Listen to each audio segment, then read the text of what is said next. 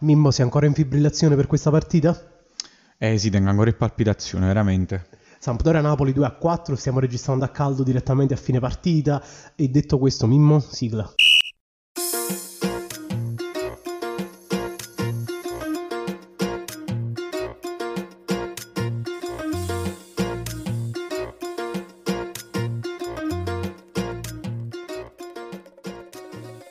Allora Mimmo, questa partita è stata sofferta, è stata uh, una bellissima partita direi perché il Napoli ha fatto una bella vittoria, ha acquistato continuità, due vittorie consecutive in campionato, stiamo lottando, stiamo risalendo, finalmente un po' di carattere, finalmente la mano di Gattuso inizia a diventare pesante. Sì, insomma, abbiamo vinto, abbiamo vinto, una partita che sembrava essere uscita da un vecchio campionato, una vecchia Premier League. Sembra una partita degli anni 90 con un, con un campo un po' fangoso, un po' melmoso, insomma, nella quale il Napoli è, rim- è, rimasto invischiato per lunghi tratti della partita. E insomma, per dirla con le parole di Gattuso, uh, forse la Sampdoria ci aveva quasi incartato. Poi, fortunatamente, insomma, uh, con l'andare della partita è uscita fuori la diversa cifra tecnica delle due squadre e fortunatamente siamo riusciti a portarla a casa, ma è stata comunque una partita insomma, nella quale le palpitazioni non sono mancate, per lunghi periodi siamo stati in apprensione. Sì, quindi ancora a petto cuore a fine partita e comunque abbiamo vinto e comunque è stato un risultato positivo. Mimmo, detto questo, io ti voglio fare una domanda su quello che è l'impostazione tecnica del Napoli, delle uscite dal basso, la, l'impostazione sul pressing. Come hai visto questo Napoli in questa partita e come hai visto, diciamo, il progredire di questo Napoli nel, nelle partite? Ma credo che insomma il, il, progresso del Napoli sia chiaro, uh, diciamo, sia quanto riguarda, per quanto riguarda i risultati, che ovviamente sono sotto gli occhi di tutti, uh, sia per quanto riguarda anche diciamo, la questione caratteriale e la questione fisica, che uh, anche queste mi sembrano diciamo, abbastanza evidenti, dati comunque facilmente riscontrabili. e direi insomma che anche la questione tecnico-tattica è sostanzialmente confermata Um, è diciamo la stessa che abbiamo visto nelle ultime partite, ovvero con queste uscite dal basso un po' laboriose, nelle quali si trova, diciamo, si chiama spesso in causa il portiere. Diciamo queste uscite dal basso che ci fanno un po' venire un infarto a volte. Eh sì, soprattutto quando l'uscita dal basso è fatta poi, diciamo, dalle rimesse dal fondo, dove uh, ormai le squadre hanno capito, portano un pressing altissimo, nella quale veramente facciamo difficoltà ad uscire. E diciamo un paio di volte con Meretta un po' ci è venuto un po' a piette categoria. Eh, però, insomma, fortunatamente ne siamo usciti quasi sempre bene.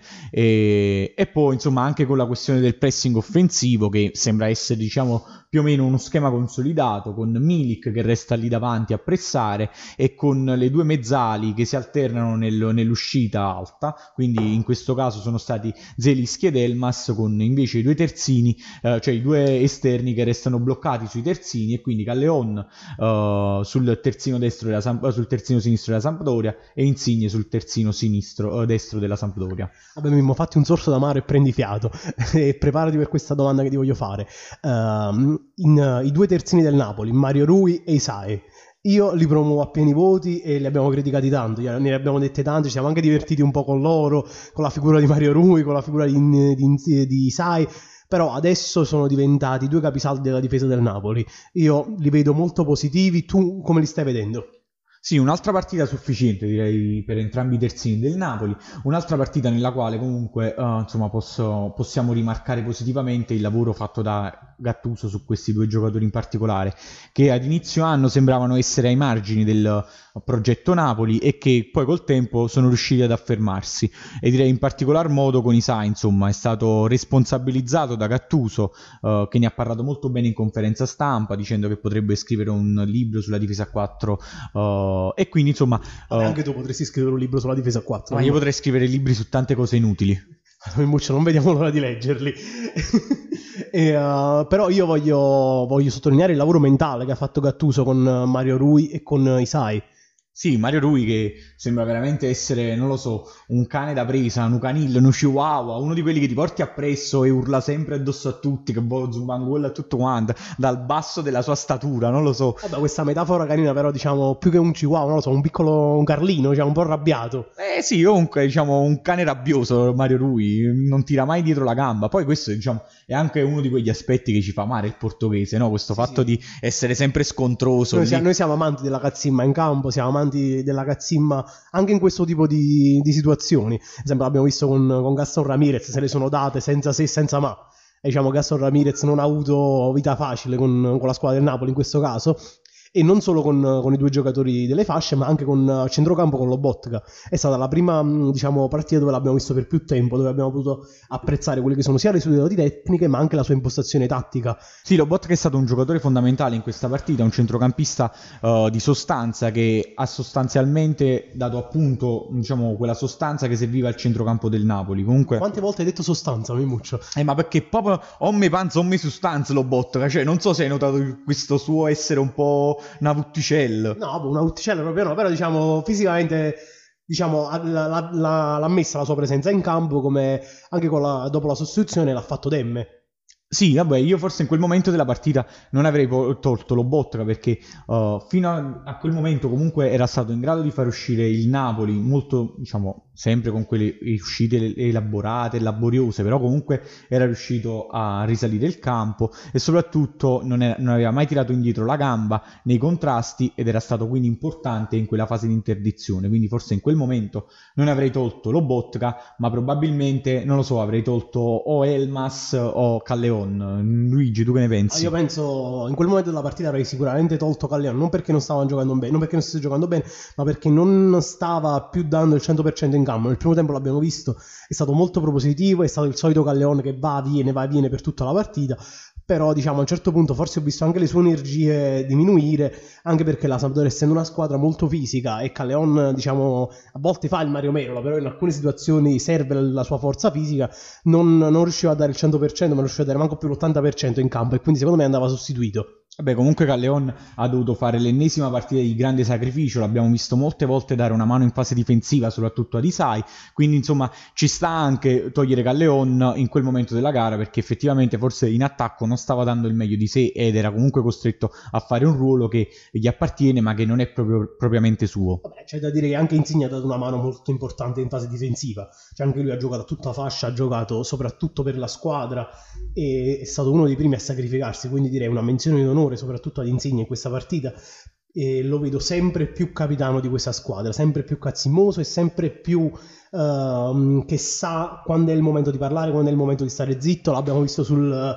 sull'accenno di rissa di Mario Rui quando si stava per arrabbiare, è andato lì, l'ha preso e l'ha salvato da, da un sicuro giallo dell'arbitro. Sì, vero, infatti Insigne diciamo, ha avuto questo ruolo di piacere con, piacere con, Mario Rui più di una volta, sia con Ramirez che appunto verso la fine della partita, uh, è andato anche a placare gli animi, a parlare con gli arbitri, a placare Elmas, insomma ha fatto il capitano e forse diciamo questa responsabilizzazione di Gattuso nei suoi confronti è veramente servita perché uh, ci mancava un capitano dai tempi di insomma Amsic che è andato via quasi esattamente un anno fa. E in questo anno abbiamo avuto comunque difficoltà nel trovare in Insigne una vera figura di capitano perché insomma forse diciamo no, ma tu l'hai criticato più di tutti Mimmo Ah, no, più di tutti, però insomma non è, non è, sbagliato secondo me dire che Insigne è stato un capitano abbastanza timido, nel momento del bisogno uh, ci si aspettava che lui potesse dare qualcosa in più, qualche volta l'ha fatto, molto spesso no, fortunatamente insomma oggi sembra essere quel capitano che serve al Napoli. Quella... tipo di con creature è cresciuto.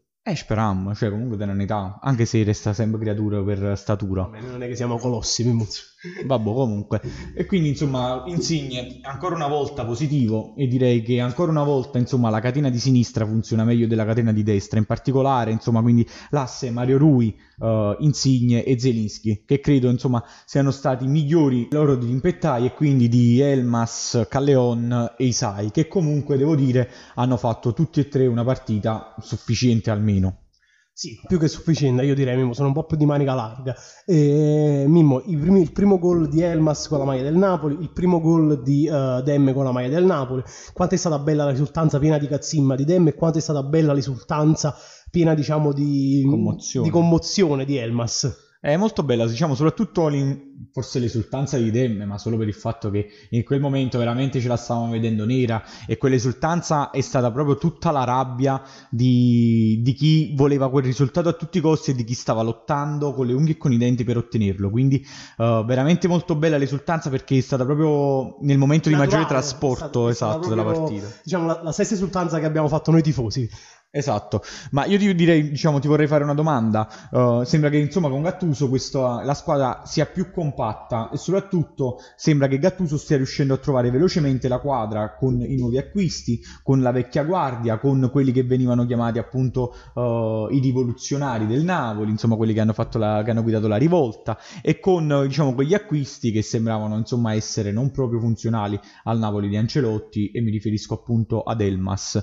Uh, secondo te diciamo, se riusciamo a ritrovare questa alchimia, il Napoli può effettivamente guardare alla classifica come dice Gattuso oppure dobbiamo continuare a ragionare partita per partita? Allora, come ha detto anche il, il suo vice in, in, conferenza post partita, io direi che per rimanere con i piedi per terra, per mantenere quale, quella che è la giusta tensione nello spogliatoio e per mantenere diciamo, l'equilibrio di squadra, direi di continuare a guardare partita per partita perché iniziare a pensare da mo a 20 partite senza neanche sapere diciamo, quale può essere la solidità, quali possono essere i protagonisti di queste partite, la vedo un po' difficile.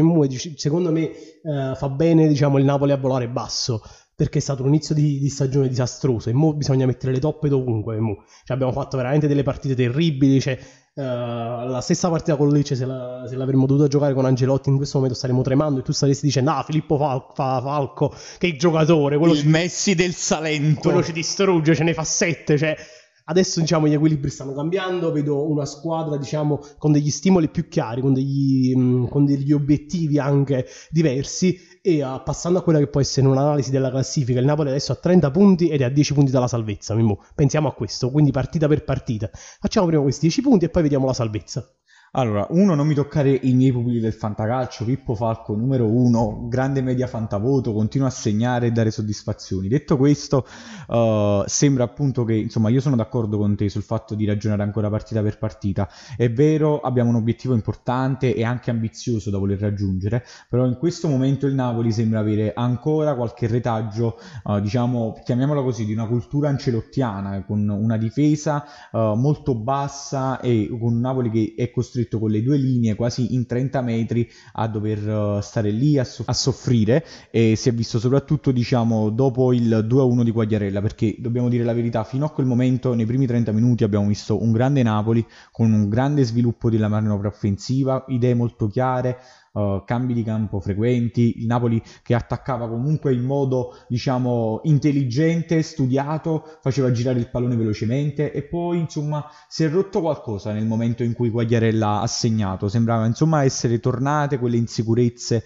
ancelottiane, la squadra si è un po' sbandata, che ne pensi? Ma penso che diciamo per chi ha visto anche le altre partite della Sampdoria e qual era, quale poteva essere l'andamento della Sampdoria non solo in campionato ma anche a livello di gioco nessuno si aspettava quel quell'Eurogol di Guagliarella, comunque è stato molto bello, anche se è stato viziato da una piccola scivolata. Ma no, diciamo, nessuno si aspettava l'Eurogol di Guagliarella, no, anche perché contro di noi ne ha fatti e secondo me ne farà ancora. Quindi... Sì, vabbè, ma guardando quello che è l'andamento della Sampdoria di quest'anno, diciamo, qualcuno dei nostri amici ha detto no, questa Sampdoria non può mai segnare, questa Sampdoria non può mai farci gol e invece... E incredibilmente questa volta non sono stato io. Questa volta il Muronza è stato ma qualcuno dei nostri amici ha detto, ha detto no, questa Sampdoria non può mai segnare e invece poi ce l'ha fatto. E secondo me in quel momento come ci siamo destabilizzati noi, si è destabilizzata anche la squadra, anche perché è stato un colpo molto forte e poi da, in quel momento è cambiato anche l'atteggiamento della Sampdoria.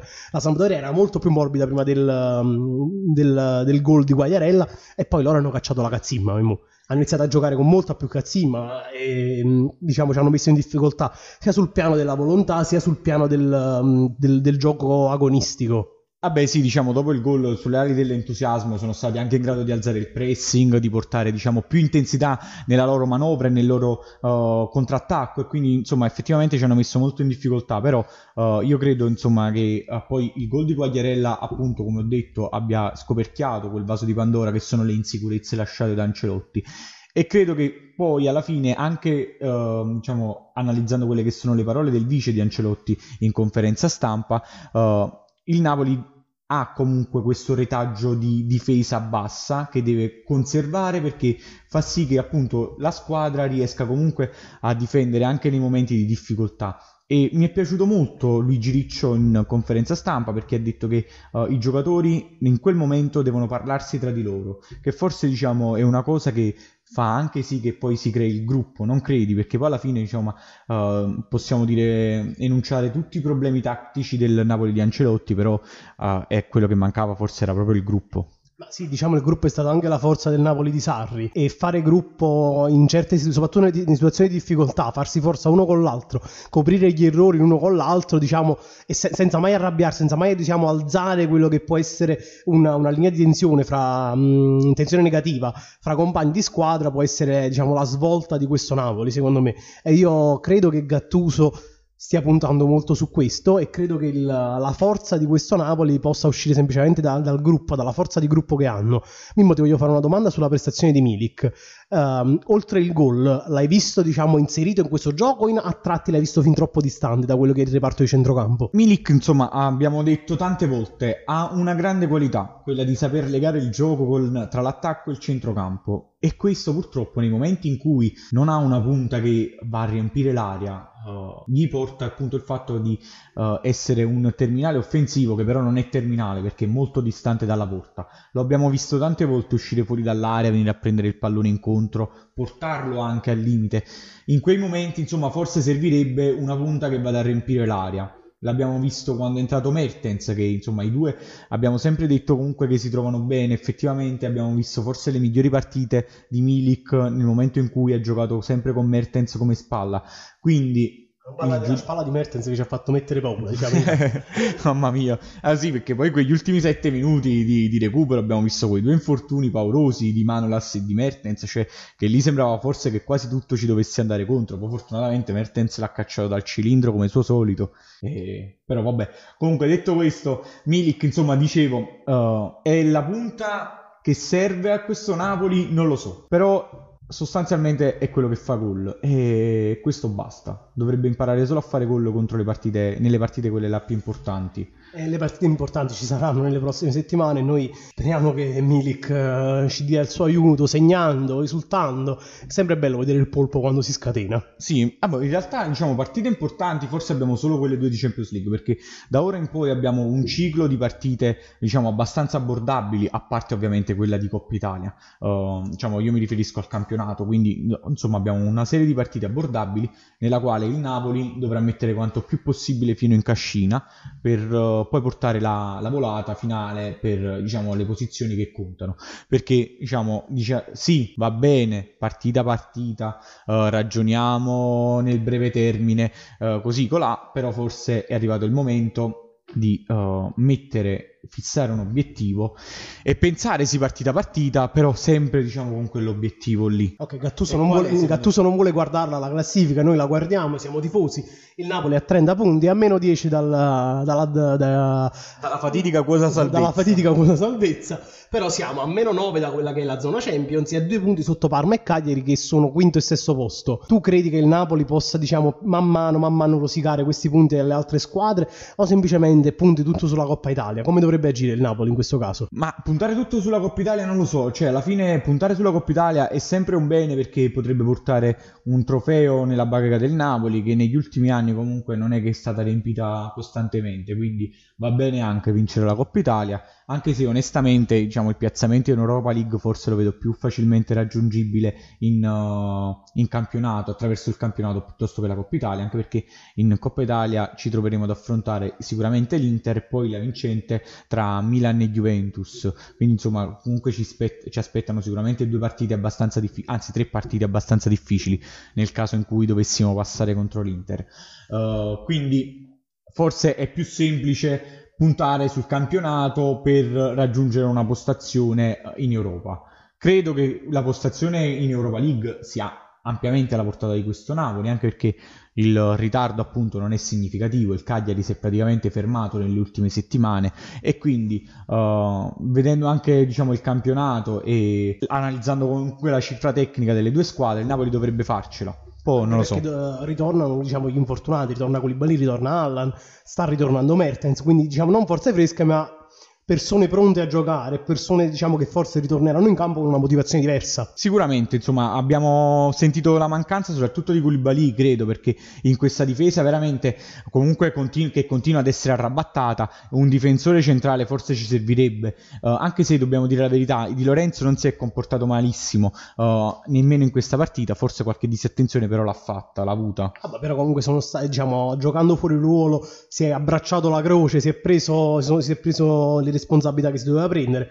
Lui a mano lassa hanno cercato di limitare al massimo quello che potevano essere le, le, le difficoltà degli avversari, che, dava, che, gli davano gli avversari. Diciamo, io, io, a Di Lorenzo lo promuovo anche perché mi piace come giocatore e mh, spero che possa fare una lunga carriera al Napoli.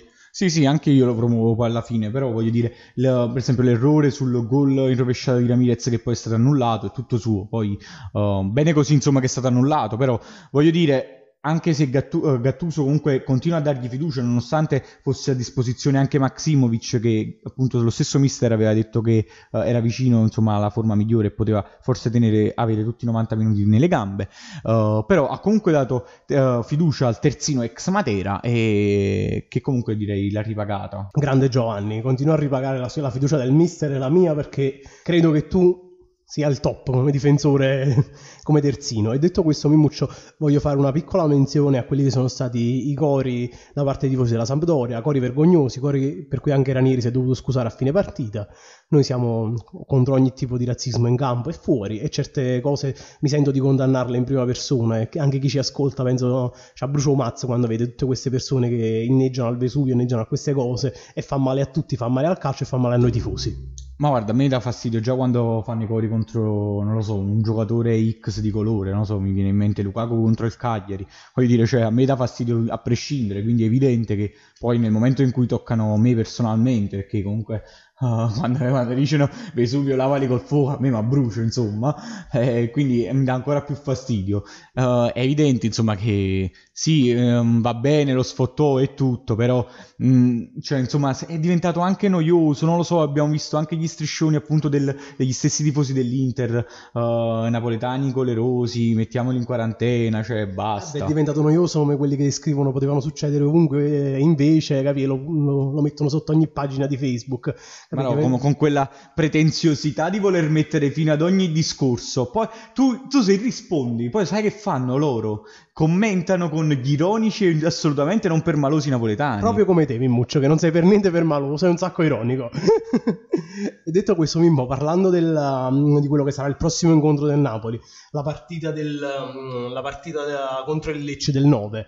Uh, il Lecce è in una situazione di classifica un po' difficile, a tre punti sulla terzultima. Noi giochiamo in casa, ci aspettiamo una buona partita del Napoli. Tu ti aspetti il ritorno di Fabio Ruiz titolare alla prossima? Il tuo caro Fabio Ruiz? Ma non credo proprio, insomma. Cioè... no, onestamente non, non, penso possa avere spazio in questo momento nel Napoli. Anche perché... Ma no, ma anche perché c'è Carmalati in continuazione. Chi se non può che c'è di lei viene e subito piglia la frema. Ma com'è possibile? Sta un brutto inverno qua a Napoli, questo inverno freddissimo. Eh, l'inver- l'infreddissimo inverno napoletano. Cioè, a me sembra proprio, non lo so, cagionevole. Il, il Giacomo Leopardi del, del, centrocampo napoletano. Ma che... Cioè, chi si sta continuamente malato? Però, diciamo, che sta sempre malato, però tu, a te piace criticarlo proprio per sport. e Mimmo, voglio, voglio farti una domanda sulla partita con Lecce, diciamo anche in chiave fantacalcistica. Tu contro il Napoli, Falco, lo metti in campo titolare? No, io metto sempre Arcadius Milik e poi non so, metto altri 10 vicino, però Milik è il mio titolare. Vabbè, comunque Pippo Falco ha una, ha una fantamedia di tutto rispetto, ma ovviamente, insomma, contro il Napoli vige la legge che non si mette mai. Vabbè, io auguro a te e ai tifosi del Napoli una bella tripletta di Milik, così siamo tutti contenti e uh, speriamo che non sia una partita dolorosa. Infatti, Lecce non è una squadra che diciamo ti lascia, ti lascia campo libero e ti fa segnare, ti, cioè comunque te la giocano.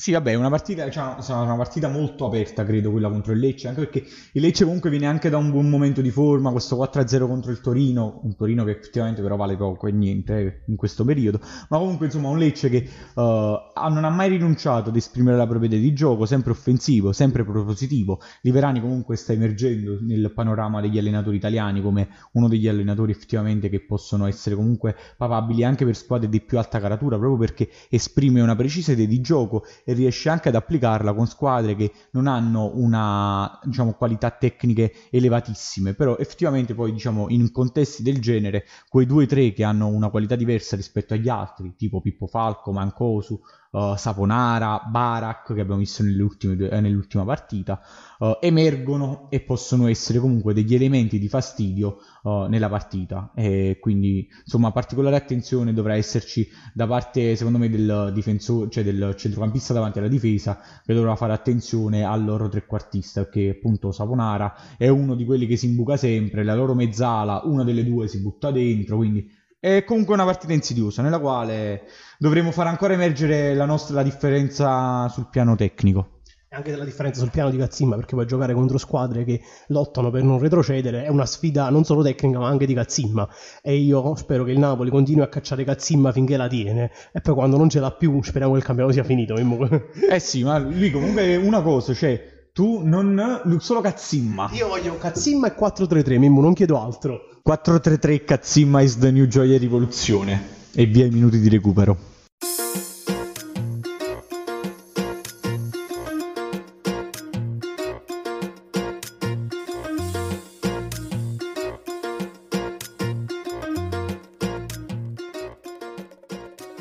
Allora ragazzi, benvenuti nei minuti di recupero. Eh, nelle domande che vi abbiamo posto la scorsa settimana c'era il risultato del Napoli eh, in questa partita con la Sampdoria che era impronosticabile, nessuno purtroppo l'ha indovinato. E poi c'era un'altra domanda che vi abbiamo fatto, che era Gattuso è l'uomo giusto per riportare il Napoli dove merita di stare? L'81% di voi ci ha risposto di sì, quindi dà fiducia a questo allenatore. Poi abbiamo chiesto anche di dare un voto al mercato di riparazione del Napoli e diciamo che possiamo dire che mediamente il voto si aggira tra il 7 e l'8, quindi diciamo un buon 7,5 a dimostrazione del fatto che comunque i tanti milioni spesi dal Napoli forse erano necessari in questo mercato per dare nuova linfa a questa squadra. Detto questo, passiamo a porvi le domande, insomma, che poi ci risponderete nella prossima settimana. Vai Luigi. Allora, la domanda che voglio porvi ragazzi è quale sarà il piazzamento del Napoli a fine campionato. E io invece volevo chiedere quale ritorno sarà più importante per il Napoli, quello di Allan, quello di Koulibaly, quello di Mertens o quello di Fabian Ruiz? Sicuramente mi muccio tu voterai Fabian Ruiz. Ovviamente. e detto questo ragazzi, noi ci salutiamo, seguiteci sempre sui, sui nostri profili social e forza Napoli sempre!